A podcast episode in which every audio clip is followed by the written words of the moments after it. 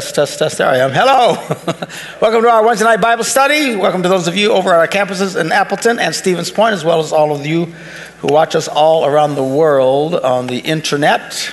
Glad to have you with us for our very casual, low key Bible study. We go through the Bible one verse at a time.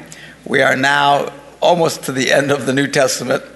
Uh, we are looking at the letter that Peter wrote. Actually, we talk about the books of the Bible. Old Testament tends to be more like books. New Testament, they're basically letters. I mean, you've got the Gospels and the rest of them all letters that they wrote. Uh, so this is a letter. Uh, they use the word epistle. It's a fancy word for letter, epistle. We just call them letters. Anyway, so we got Peter's uh, first letter.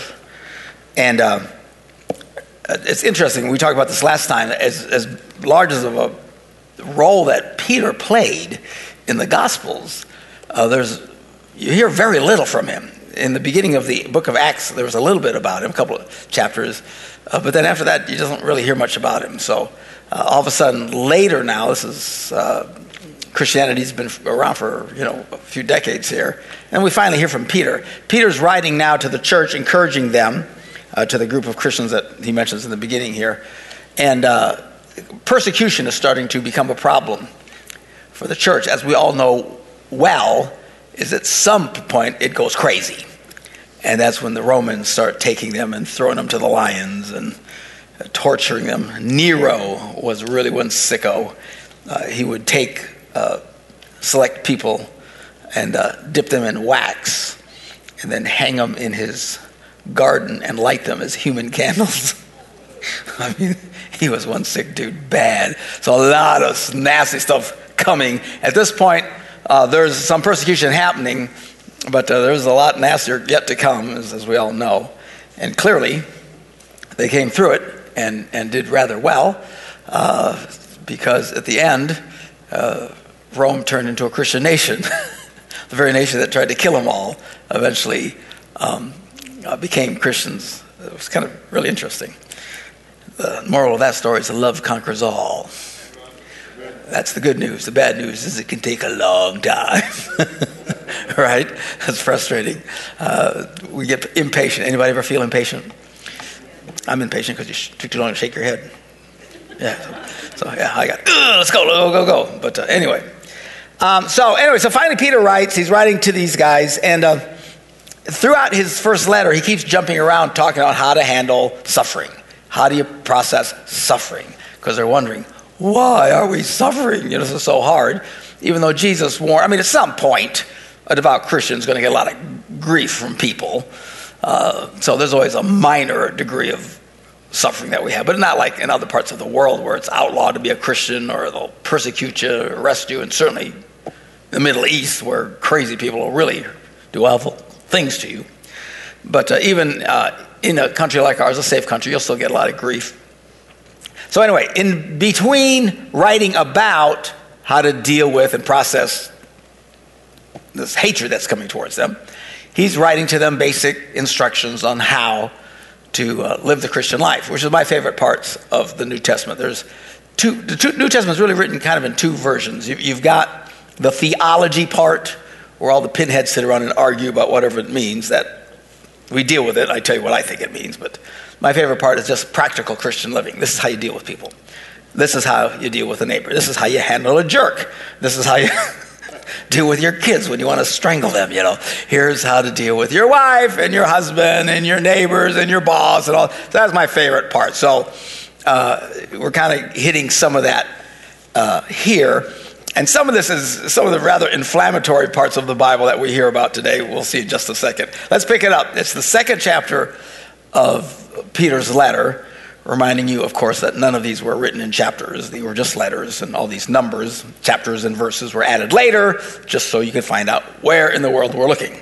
So we are at chapter 2, verse 3, talking about just basic Christian living. He said, Submit yourself for the Lord's sake to every human authority whether to the emperor as the supreme authority or to governors who are sent by him to punish those who do wrong and commend those who do right. Now, here's, here's the problem with this verse for Americans is uh, we don't like authority in the first place. right? We love to tell the man to stick it, leave us alone. And as long as we agree with who's in power, then we'll be nice to them. If we disagree with them, if you hate whoever's in Congress or president at the time, you'd say nasty things to them. It's just part of our culture, quite frankly. At some point, we need to be a little careful, you know, not to get a little too insane. The good news is every four years or so, they throw all these bums out and bring in new bums. So it is what it is. Sometimes you like the bums, sometimes you don't like the bums. What he's saying here is you need to respect the bums uh, because that's what we're supposed to do. We're supposed to respect authority, even if you don't like them. You can, you can disagree with people without being disagreeable.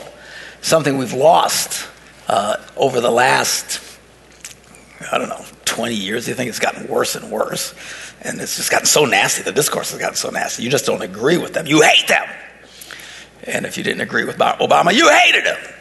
And if you disagree with Trump, you hate him. Everybody just ah, at each other. And, you know, Christians are not supposed to be getting caught up in all that kind of nastiness, although many of us do. All right. Now, so he says the purpose of these people to submit to the authority is their God given right, as any government, is to promote right and to punish wrong. Basically, people breaking the laws and stuff like that. Uh, it gets more and more complicated because at some point, uh, the laws get real crazy, or sometimes the laws will go against what we believe as Christians. So sometimes, you know, people go back and say, ah, well, you know, you know Peter's writing, uh, and, and he didn't have the kind of government we have today. Really? They had horrible governments back then.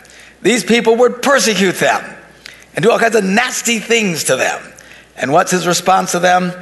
Submit yourself, give him respect, give the man his due. So anybody who thinks, well, oh, he didn't, he didn't have to deal with a Democrat or a Republican or whatever, you know, really check your medication, all right? These people dealt with horrible, powerful people, and the more power they had, the more corrupt they were, and the more awful they would treat people. And even in these horrible governments, which eventually turned against Christians in a major way, he says, just respect them, because that's what you're supposed to do. Now, that's a challenge. Now, the question is, to what degree, you know, and that's some of the stuff that's coming that we're having to deal with even today. Let me finish reading the rest of the sentence here. So he says, whether it's the emperor as a supreme authority or to the governors who are sent to punish those who do wrong and commend those who do right. For it is God's will that by doing good you should silence the ignorant talk of foolish people. Uh, in other words, a lot of people are going around saying really bad things about Christians, and, and he says it's foolish talk. I mean, some of them were just dumb as bricks. One of the knocks on early Christians is that they said that we were cannibals. And the reason they said we were cannibals is because they heard about eating his flesh and drinking his blood. Communion, right? Well, we all know what that means. They didn't know what that meant. They never heard of such a thing. So they hear these rumors, like, these cannibals, they eat people. You know, don't go around. So, I mean, it was just one of the reasons that a lot of persecution came, because all the ills at some point eventually fall on the Christians. They, they like, everybody likes to target, right? To target certain types of people. Uh, so, anyway, um, uh, it's God's will that by doing good, you should silence the ignorance talk of people. Now, do good, even in the midst of the craziness that's going on. They were dealing with a lot of crazy. Uh, be nice to people. Be nice to people. So, in the, in the context of you still being nice, you start to get rid of some of this crazy talk that's going out there. So, at what point do you obey the governments? I remember back in the uh, uh when the uh, Iron Curtain was still up. Some of you millennials don't even know what an iron curtain is. A curtain made of iron? No, no it's, it's when the Soviet Union, the Russians controlled all of Eastern Europe. And it was called the Iron Curtain. You couldn't get in. And they really restricted their people. Remember, they uh, built a wall to keep not people out, as we have walls today, but to keep people in. They didn't want people getting out. The Russians didn't want people out. The communists didn't want people getting out and going to the west. So they'd uh, put up these walls and they'd shoot you if you're crossing. You know, we, you'd hear stories about all that kind of stuff uh, for a long time. But uh, so it was against the law to bring uh, Christian materials into communist countries. Uh, but we would break that law. We would smuggle Bibles and stuff in, into the country. And, and then some Christians thought that was horrible you shouldn't do that. The Bible says respect the authorities. Well, at some point, you know, even when they were persecuting the Peter and those guys in the beginning, uh, Peter at one point says, Look, because they said it's against the law to talk about Jesus. He said, Well, you have to decide whether we should obey God or you. So at some point, they will obey the law, but at some point, you tell them to stick it. You know, we're going to live out our faith, and as respectfully as you can, we're going to do it anyway and break the law. So our law says to share the love of God with everybody. You run into a country that says you can't do that. As Christians, we basically ignore that law. And uh, some people can't process that because you think you should always obey these laws, but that's ridiculous. I mean, at some point, uh, you've got to do the right thing.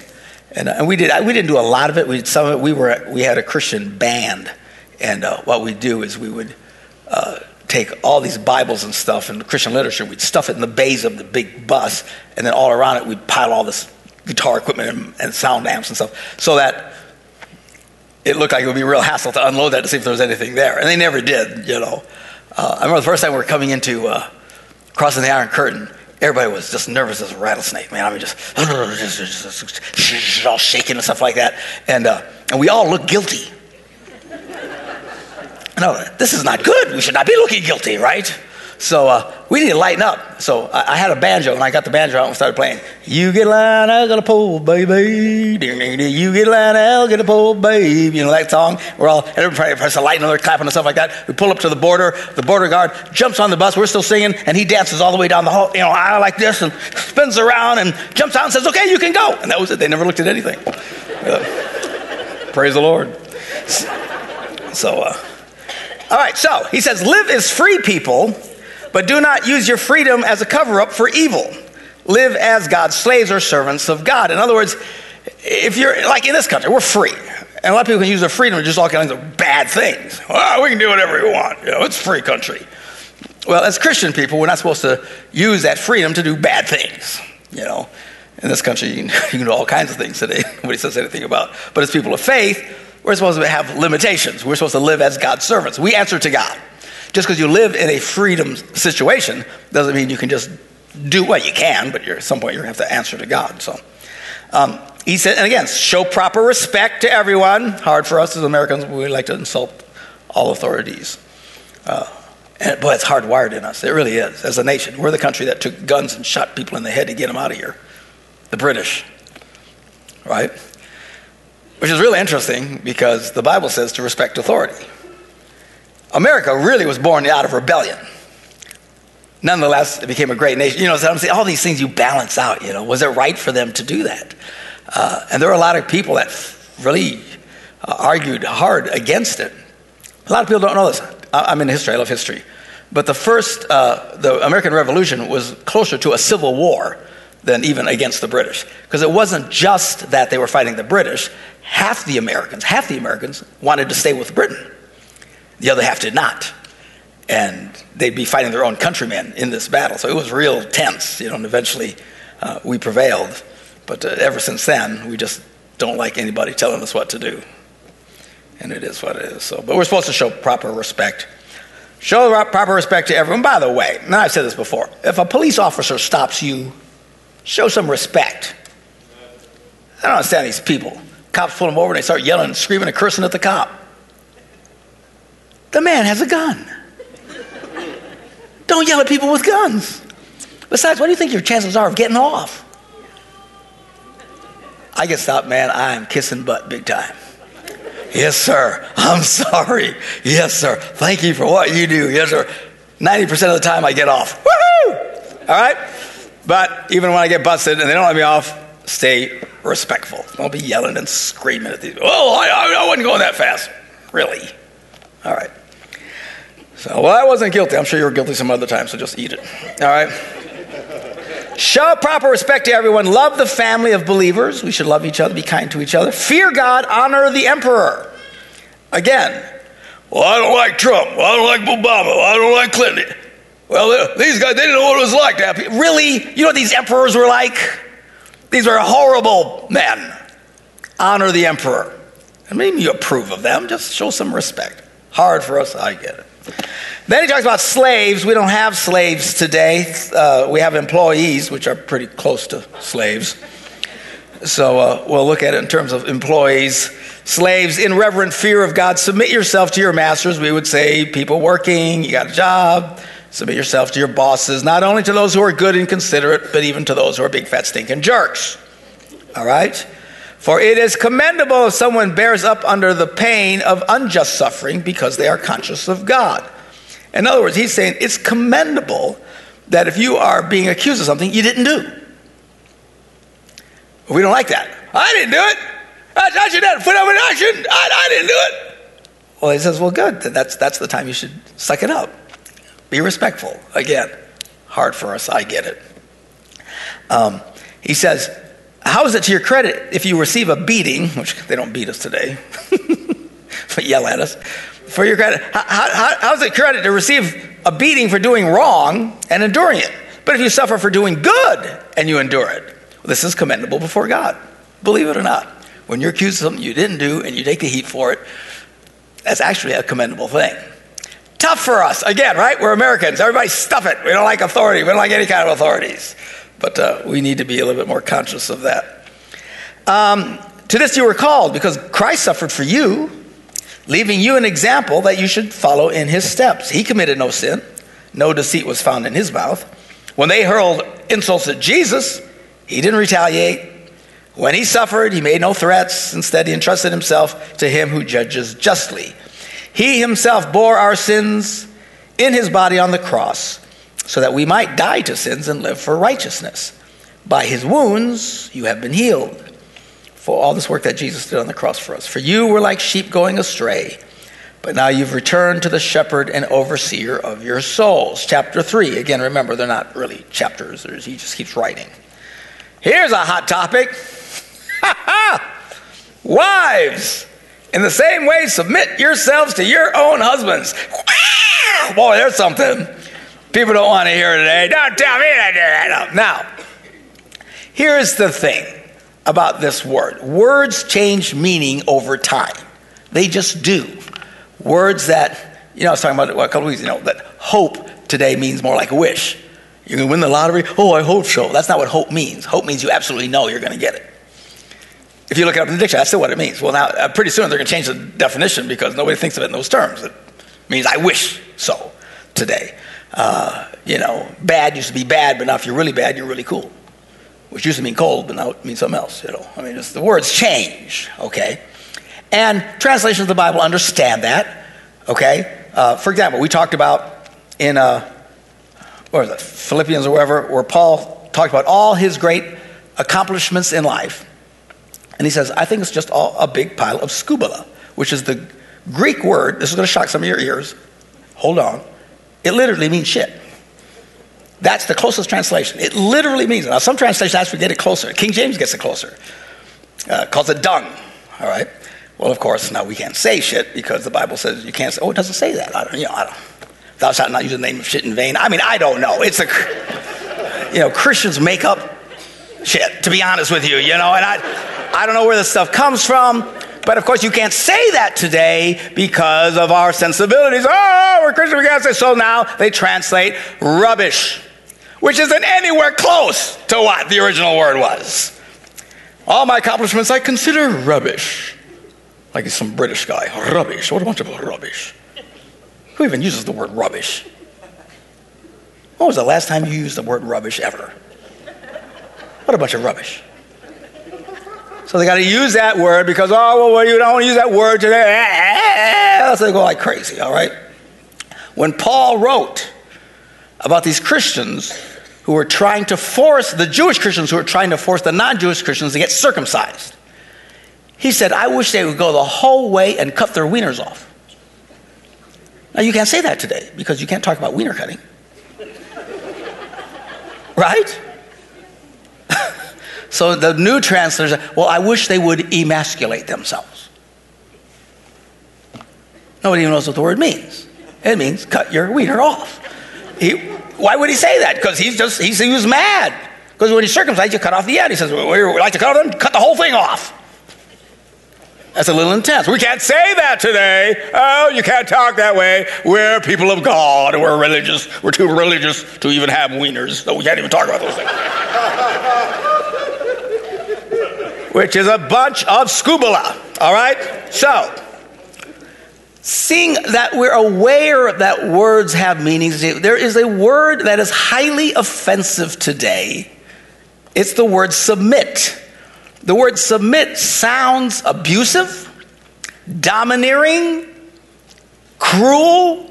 That's not what he's talking about. You'll see he uses that very same word in other contexts, and no one even raises, oh, that's fine.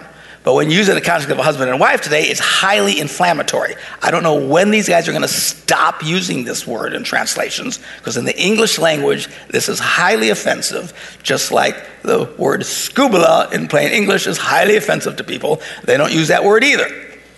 What they really ought to do is say, listen to. All right? For example, if you're an employer and you come into your employer and say, You guys need to submit to me, you're going to get sued. You can't tell people that. What does the boss say? Y'all need to listen. Everybody needs to listen. If a mother yells at the father because the kid's driving him crazy, the dad says, Guys, listen to your mother. This is how we communicate. You see what I'm saying? Everybody understands listening. You don't go around telling people to submit to you and children submit, you know, it, you know, it just sounds awful. It just, again, it didn't when this was written, it wasn't offensive in the English language hundreds of years ago. Today, now it's, it's just flat out offensive, and I wish they would quit using it. What it means is to be respectful. Listen. What he's saying, wives, listen to your husbands. And you'll see in a second here that he turns that around toward the husbands.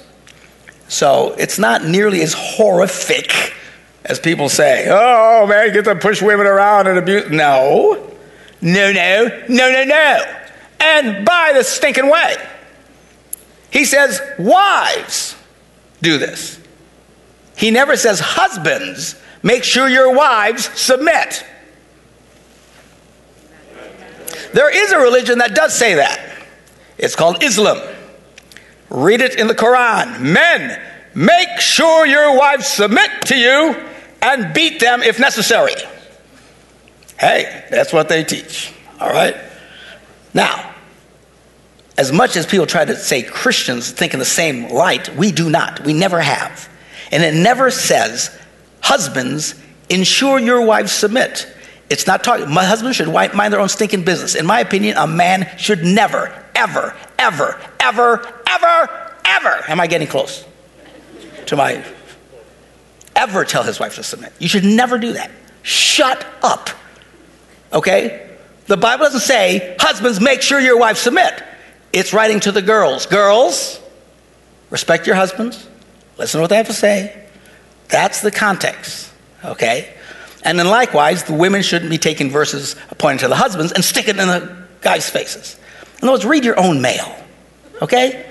Read your own mail. If it says wives do such and such, let the wives worry about that. Well, I think she's not. Well, that's between her and God. Well, she ain't doing it perfectly. Really? I bet you're not doing yours perfectly either. How about you zip it, Skippy? Okay? Don't do that. Now, there's a lot of Christians, guys, who disagree with me, and they can stick it as far as I'm concerned. And that's not in the Bible. Should be, though, somewhere. It's got to. I need to do my own translation. the insulting version of the Bible by Mark Gungor. All right? So, do this, listen to your husbands, so that if any of them don't believe the word, in other words, if they're not Christians, they can be won over without words by the behavior of their wives.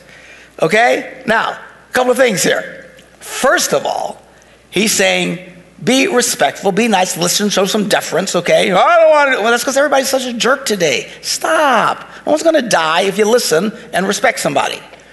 All right? And if your husband is a non Christian and you're a Christian, by being a really nice wife, maybe you'll have the chance to influence them for the kingdom of God. Everybody gets that, right? You know? That'd be nice. My husband's not a Christian. I remember one pastor, he was talking to this lady. Apparently, she had quite the edge to her. and uh, she said, Pastor, my husband's not a Christian. He said, Honey, if I was your husband, I wouldn't be a Christian either because some people can be really jerks, really nasty, really. Ah! I was on a Christian radio station once being interviewed, and this lady calls up, I have a prayer request. You know, okay, what's your prayer? My husband won't let me read the Bible to him. So the host is about to pray. Okay, let's pray. I said, ah, wait a minute. The host was shocked, you know. Let me ask you a question. What do you mean he won't let you read the Bible? There's two ways you can read the Bible. You can either read the Bible and how much God loves and cares for him, or you can read the Bible to him and tell him what a failure he is. Which do you do? She goes, the latter. At least she was honest, right? I'm praying for your husband, leave him alone.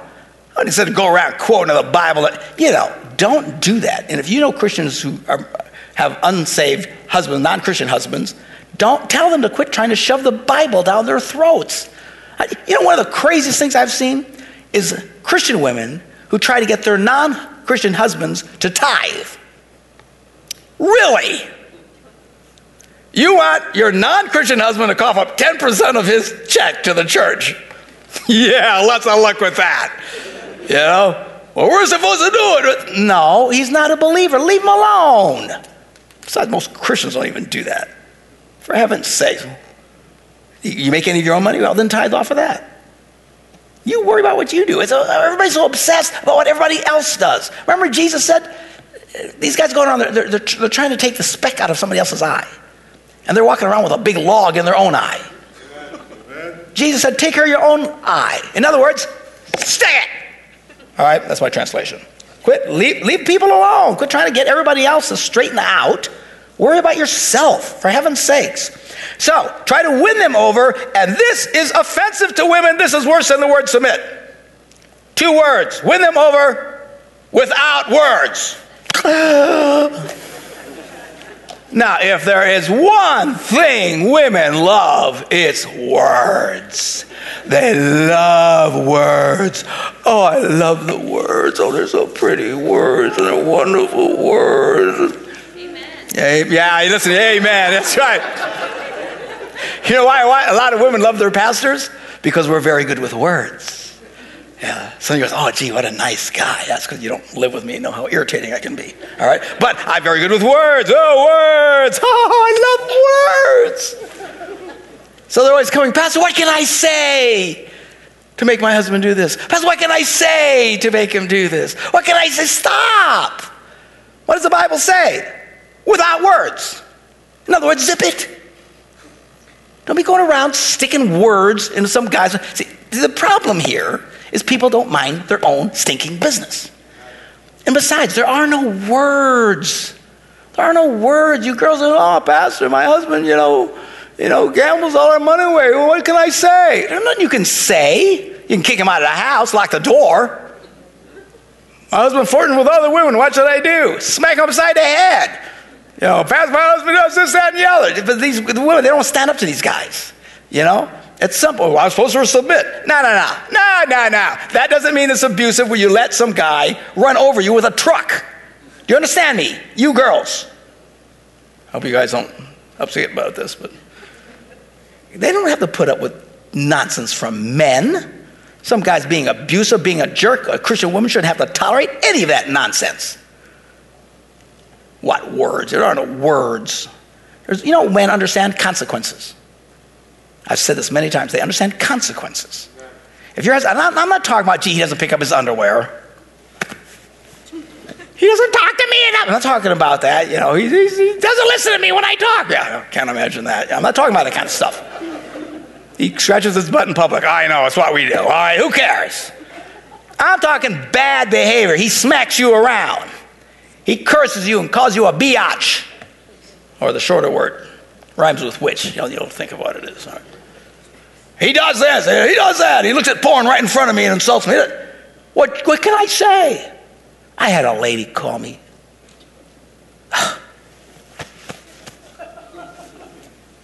she sets up an appointment three weeks before I can get to her because I got things to do. She comes, what's, what's the problem? Well, I, I, my husband took pictures of his willie and emailed it to another woman. Apparently, this is a big deal today. Now, I'm, as a man who has done sports with other men and showered, you know, I have never seen a good looking willie in my life. I mean, not one time. I have never, ever, under any circumstance, when Now that, that's a good looking Willie. I've never thought that. What in the world these guys are thinking, taking a picture of that thing and emailing it to somebody, how they think of, I've talked to women that they'll, you know, online dating. And as soon as they contact the guy, he says, Hi, I'm Larry. And then he shows up, sends a picture of his Willie. Right? You've seen this. It's like, first of all, ew. And these guys think this is attractive to women. No, it's horrifying.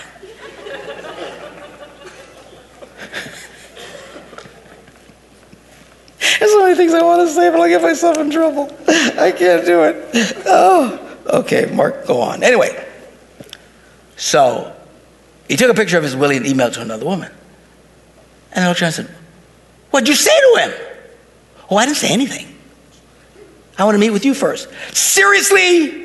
You're waiting for three weeks of him with this kind of behavior with another woman. He's your husband, and you don't have the backbone to smack him over the head with his computer? And you're waiting for me to say, What words can I say? What words can I say? What words, Pastor? What words? Oh, I love words. Now, I, what I'm about to say is highly, highly inflammatory. But I'm going to say it anyway because I'm out of control. All right? Do you know what religion uses words to control the behavior of other people? Can you think of it? They're called incantations, spells. They're witches. Literally, witchcraft. That's the whole thing of witchcraft. They find words and incantation control other people. When you talk about what words can I do to change somebody, you're not thinking like a Christian, you're thinking like a witch. I have Newton wing of bat. How dare he say that I'm so fat? What can I say, Pastor? All right, now I know you're really mad at me. All right? Don't write me. I don't want to hear it. Okay, so what is he saying? Win them, again, two words, without words. You got some guy who's really acting bad, bad, badly, consequences. And if you're not sure what consequences you need to bring, come talk to us. We'll walk you through it. Or here's some advice. You girls, go find another woman. You, you always think you got to come to some man to help. You don't need some man to help you. All right? Just go to a woman who has a great marriage. Go to a woman who has a great marriage and ask her what she would do if her husband did that. Listen to her response. But here's the problem a lot of you girls who are in great marriages, when girls come tell you their horror stories, you go into puppy dog mode. Oh, what a cute puppy. Oh, oh, let me. Talking to a lady in the hall over here.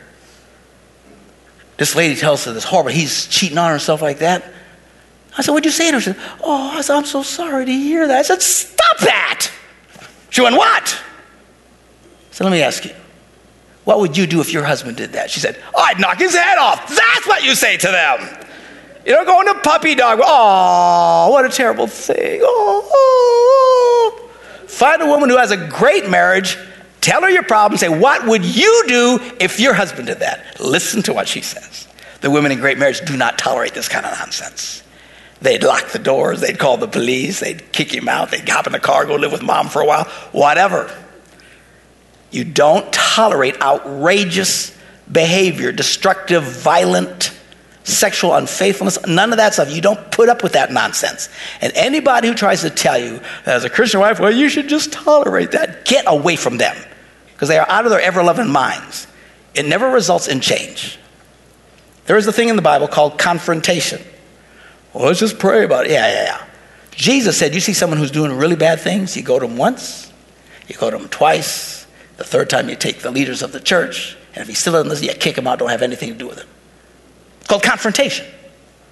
How come Jesus didn't say pray about it? See, this idea that everything just, oh, we just pray about it. Well, we should pray about it. I get we should pray about it, but that's not an excuse to run from confrontation. There's a whole lot of peace oriented people in Christianity today that are afraid of confrontation in any way, shape, or form. And I've told this story a dozen times. I'll say it again. There's one guy who comes in the church. He's telling, I feel so guilty. Pastor, will you pray with me? I said, Whoa, whoa, whoa, whoa. What do you mean you feel guilty? Well, I moved here from Texas and I'm living with some other man's wife. Well, you should feel guilty. I ain't praying for you. I'll pray for you to stop it. I said, What are you doing? I said, Did your friends know you were coming here to do that? Your Christian friends? He said, Yeah. What did they say to you? He said, Well, just pray about it. Just Pray about it. Pray about it. How about, I'm thinking about stabbing you. Will you tell me to pray about it? You know, I mean, come on. At some point, we have to have some backbone. When someone's doing something obviously crazy, you tell them, that's crazy. Don't do that.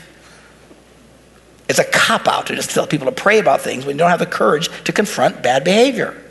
Again, we're not talking little stuff. I'm talking major, major bad behavior. You confront it, you stand up to it, and you stick your face in its face and say no. Lord of the Rings. You watch this movie? Anybody watch this movie? Yeah. I love that scene where this big demon's chasing Gandalf. And he turns around and he throws down his staff and says, You shall not pass! Oh, it's such a cool part of the movie. The demon goes, Ah! At some point, we look at bad behavior and say, No!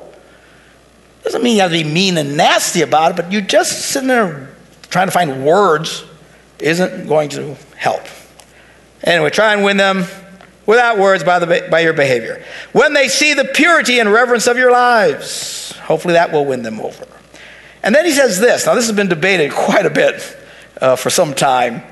Uh, your beauty should not come from outward adornment, such as elaborate hairstyles, the wearing of gold jewelry, fine clothes. Oh, the Bible says women shouldn't wear that. That's not what he says. He says your beauty should not come from that. What he says is your beauty rather should be that of the inner self. The unfading beauty of a gentle and quiet spirit, which is of great worth in God's sight. Uh, this is how the way holy women of the past who put their hope in God used to adorn themselves. They worried more about what was on the inside than the outside. It doesn't say you can't wear that stuff. I remember, you know, in the 40s and 50s, Christians would argue about whether or not it was okay for women to wear makeup. It was a big deal. I know some of you geezers remember those days, right? Women shouldn't wear makeup. What do you think, Pastor? I say if the barn needs painting, you paint the barn. All right, that's right. Do whatever you got to do. I like the girls. I like the pretty girls with the hair and the makeup. You all look so pretty. That's great. That's fine. It's not pro- prohibited. It's just that shouldn't be your source of beauty. Your real source of beauty should be on what's on the inside. And any man who has any 10 cents worth of a brain when he's dating a woman won't just be looking at the outside, he's looking at the inside. Look what's behind those eyes, okay? She might be pretty on the outside, she might be the devil on the inside. All right, she might be sweet on the outside, but you know, as soon as she doesn't get her way, get away from her. All right? Oh, she just had a bad day, right? Get away from her. All right.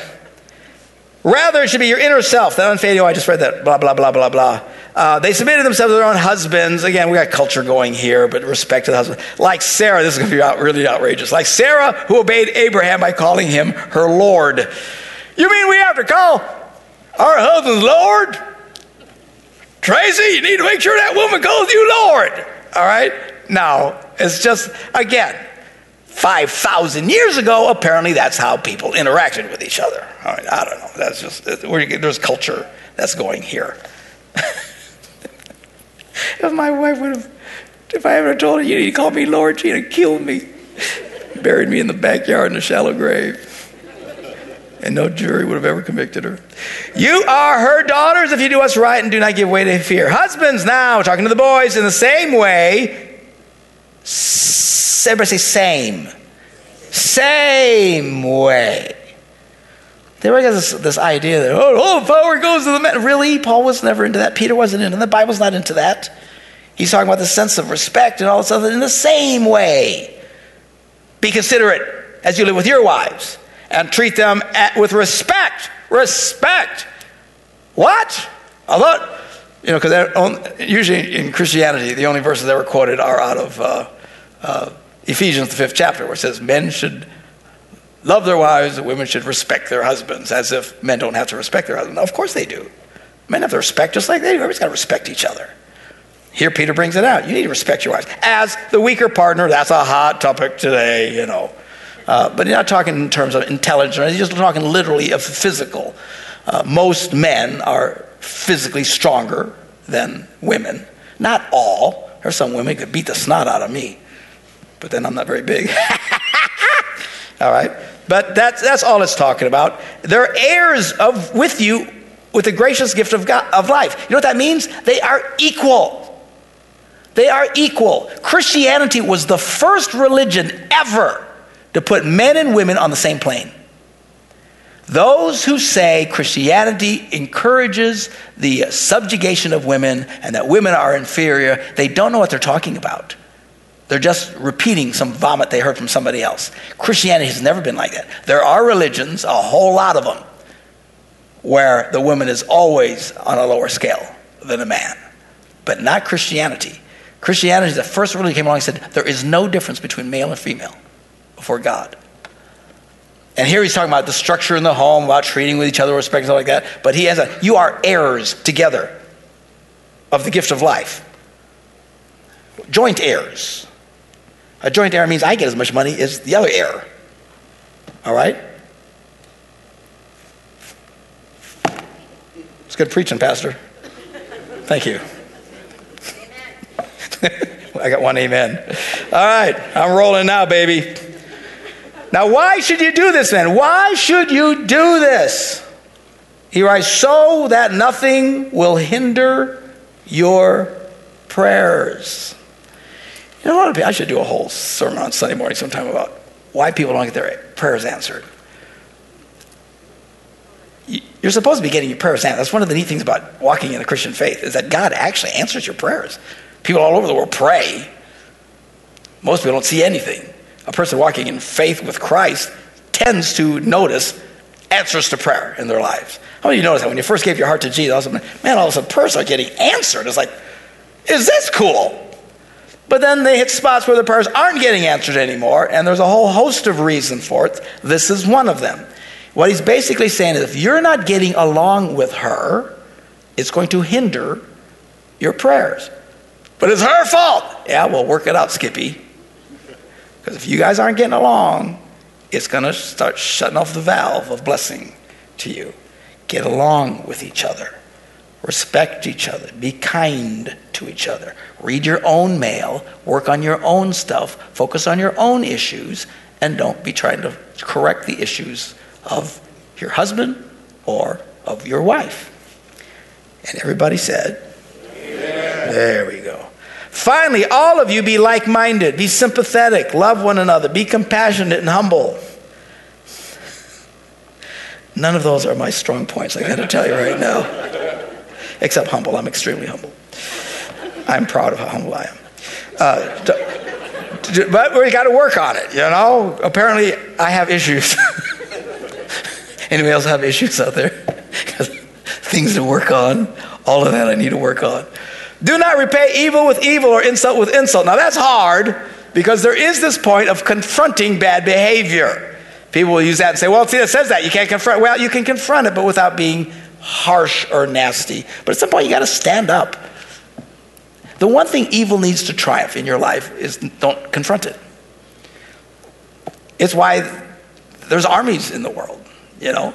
Uh, look what happened with, with Adolf Hitler. Everybody tried to make peace with him. Remember uh, some of you history buffs, Chamberlain, who was the prime minister of Great Britain at the time. Some of those old newsreels, you'll see Chamberlain coming off a plane, waving that piece of paper. I signed a peace treaty with Adolf Hitler. He promised not to invade Poland and Czechoslovakia. How'd that work out? not good. Nobody challenged him. Nobody challenged him. And finally, the world stood up to him. Worst war ever. Do you know there were a hundred million people killed in World War II. A hundred million. It boggled. We're not talking wounded. We're not talking displaced, terrorized, homeless. We're talking dead.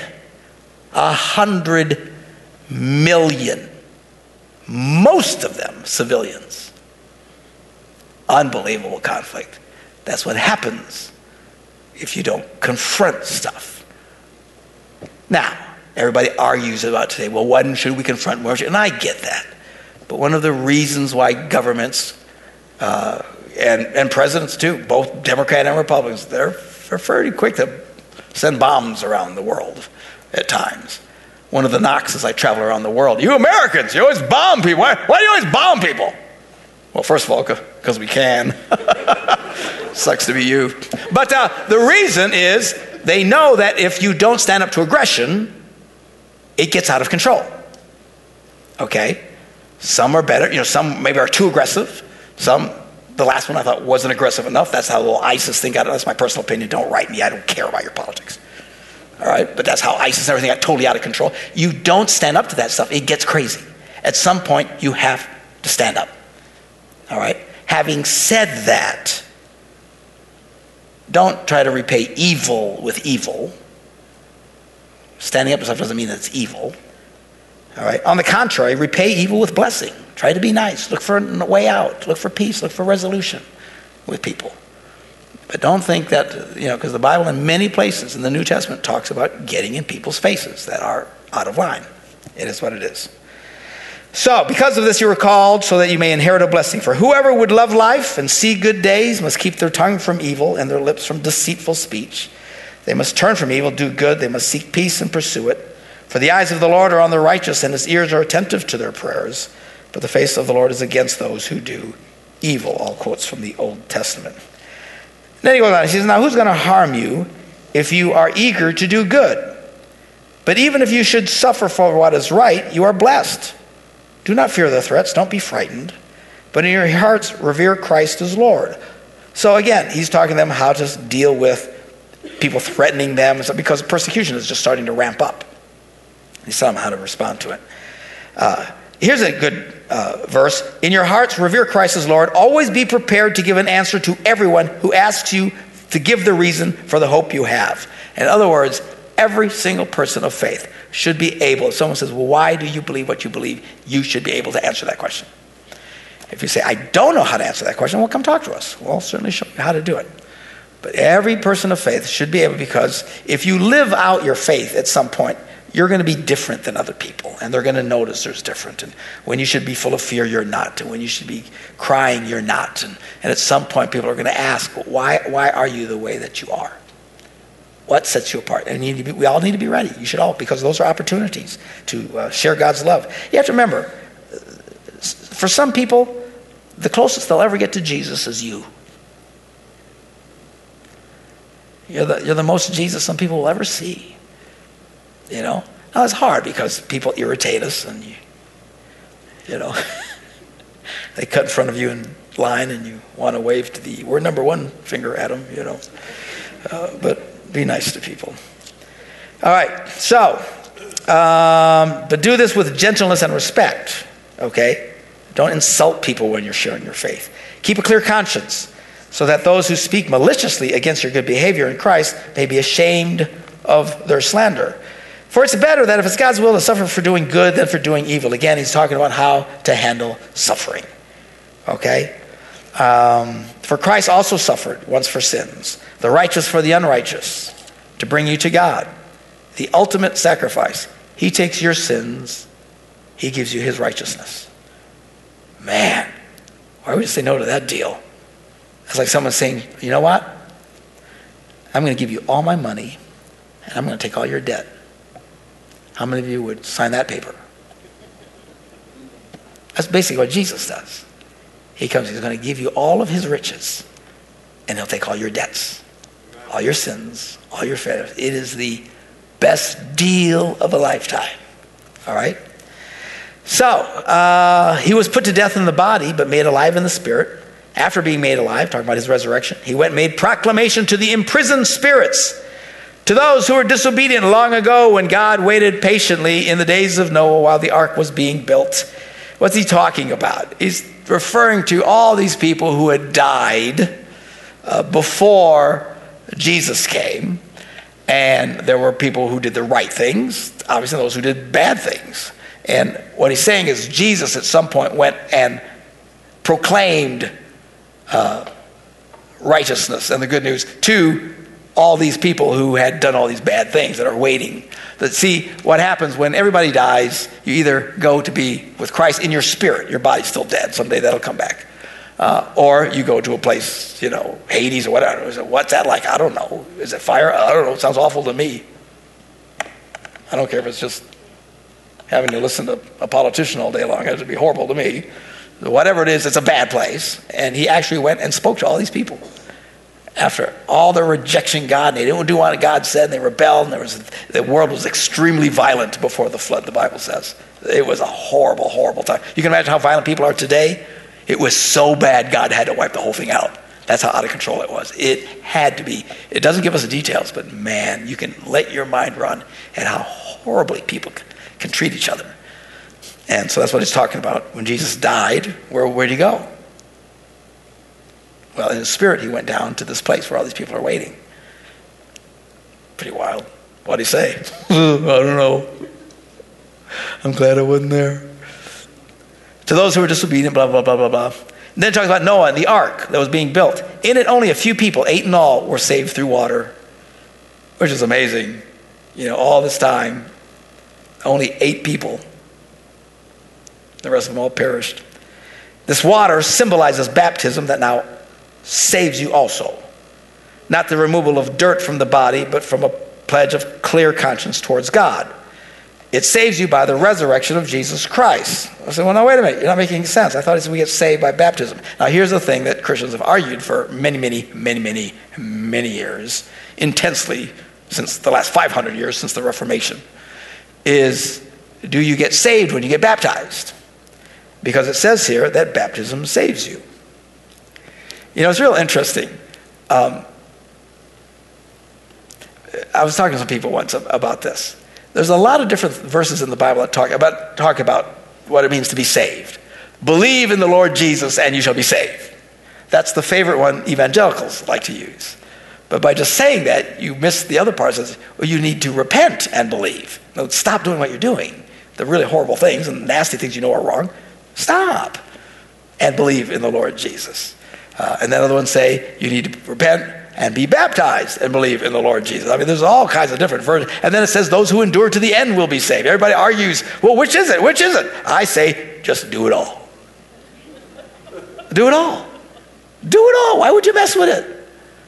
Says you should be baptized? Yes, I'll get baptized. Says you need to believe? Yes, I'm going to believe.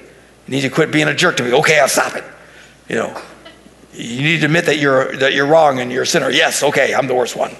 Whatever, whatever it takes. All these things.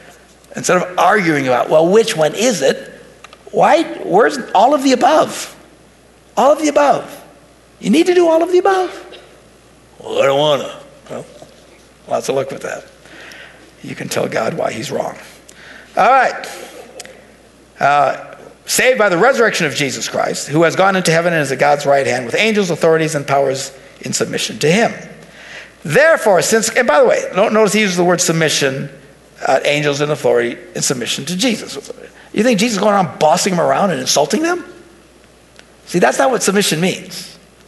Angels are submissive to Christ. That's because they fear him. They're going to, and he yells at screens, somebody go get me something to drink. I'm thirsty. You know, that's not what he's doing. All right? Only for some reason in the marriage thing, everybody goes nuts on it. Uh, there's a lot. The Bible actually says it in in, uh, in Ephesians, the fifth chapter. Paul says everyone should be submissive. To, you should all submit to each other. What does it mean? Just deference. Oh, you go first. That's what it means. It's not oppressive. Okay? When, when you say, uh, you know, the last piece of pizza, go ahead, you eat it. Stuff like that. It's just being nice to people. Submit to one another. Let other people ahead of you. Slow down. Let the guy cut in front of you.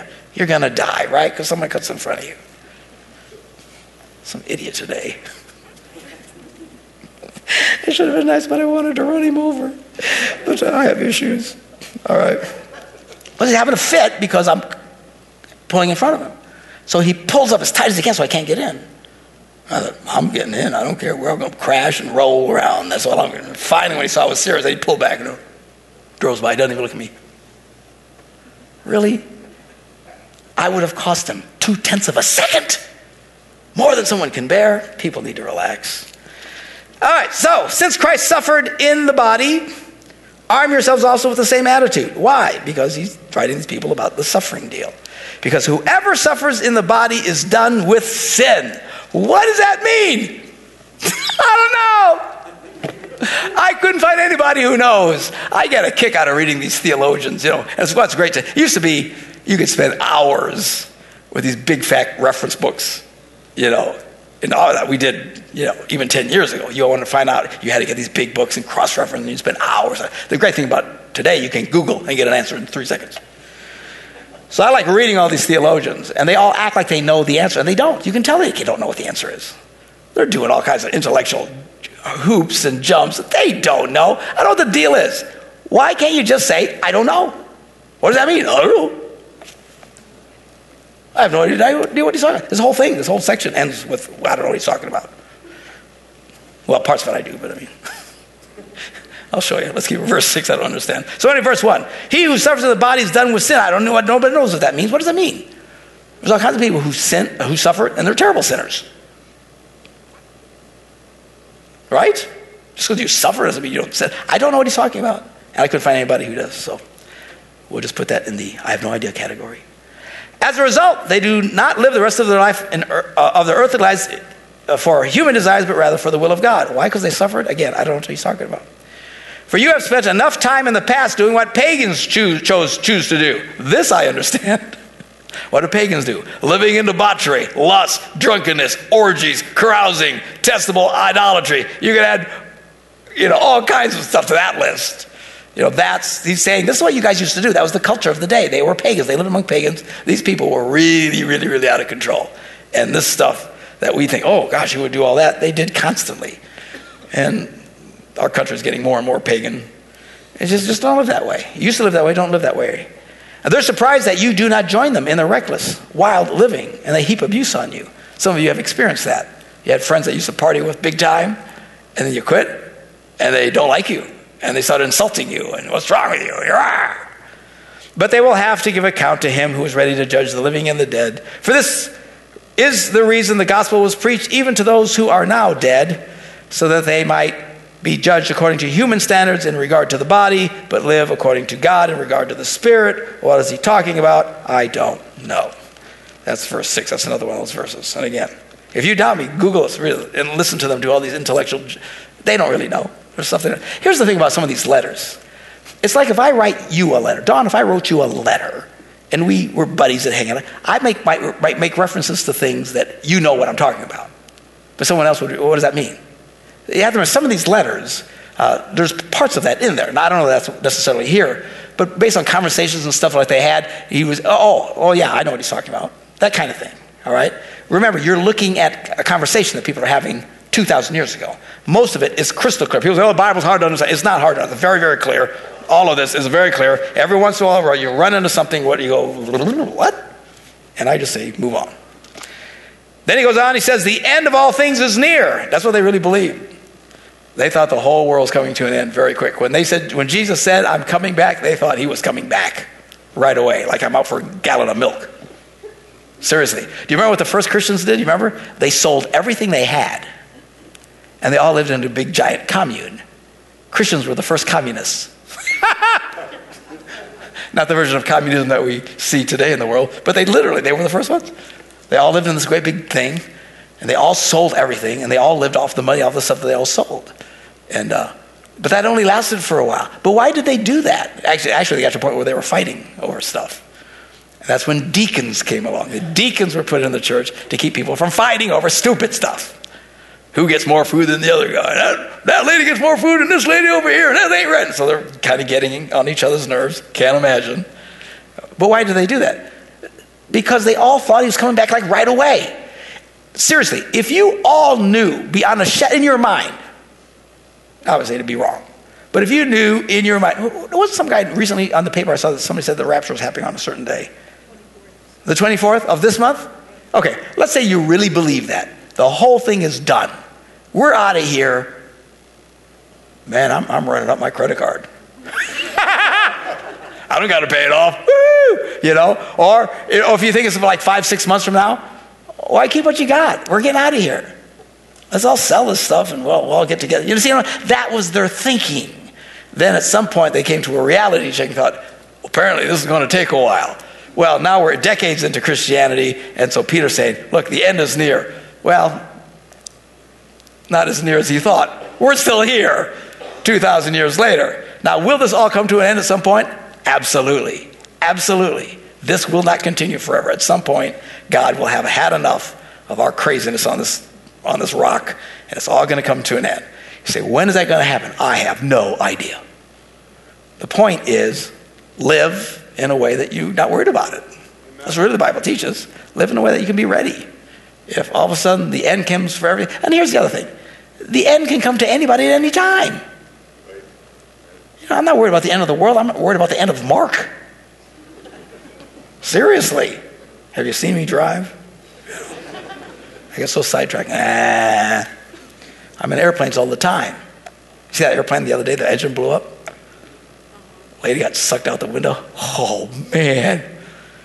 That would be an awful day. Oh my gosh, they said blood was everywhere. I mean, it was a freak thing, but you don't know. You all go around thinking, oh, nothing will happen to me. Really? You don't know. How about you live like this could be your last day?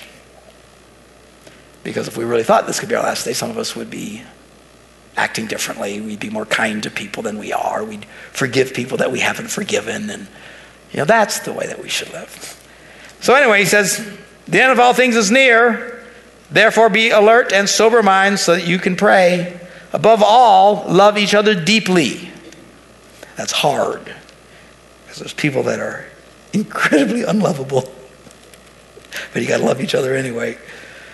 Why would you love each other deeply? Because love covers over a multitude of sins. I preach that. What time is it? That clock back there is not. Oh, I see it. Oh, I should have shut up two minutes ago.